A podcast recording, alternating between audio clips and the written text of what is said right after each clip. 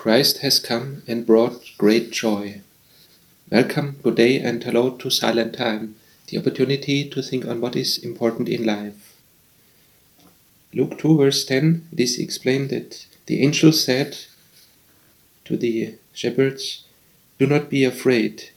I'm here with good news for you, which will bring great joy to all the people. This very day in David's town your Savior was born, Christ the Lord. So obviously that is the paragraph from the Christmas event.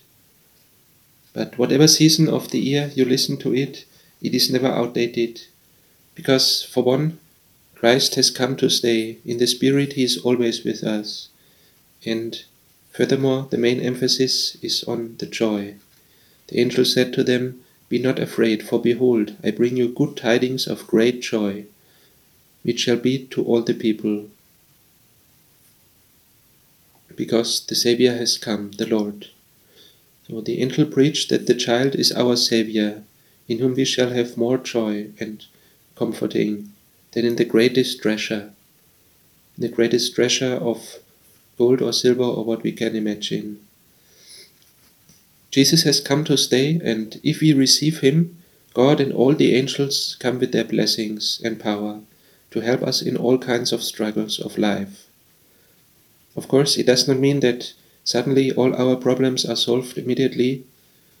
We still have our challenges, but it means that God, as the highest authority, is on your side, and He has a master plan for your life to guide you through all good and bad times, always preparing you toward His eternal kingdom, where there is eternal joy and peace, which is the great news.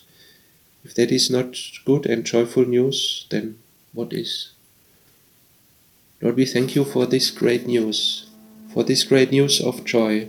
Thank you for all that you give, that you have come and that you have won the victory over all evil forces, over all dark forces. You are the Lord over everything. We praise your holy name and we ask for forgiveness where we do not follow to your word, where we do not follow your guidance and sometimes go the opposite direction. Thank you that you always stay with your love and you want to bring us back.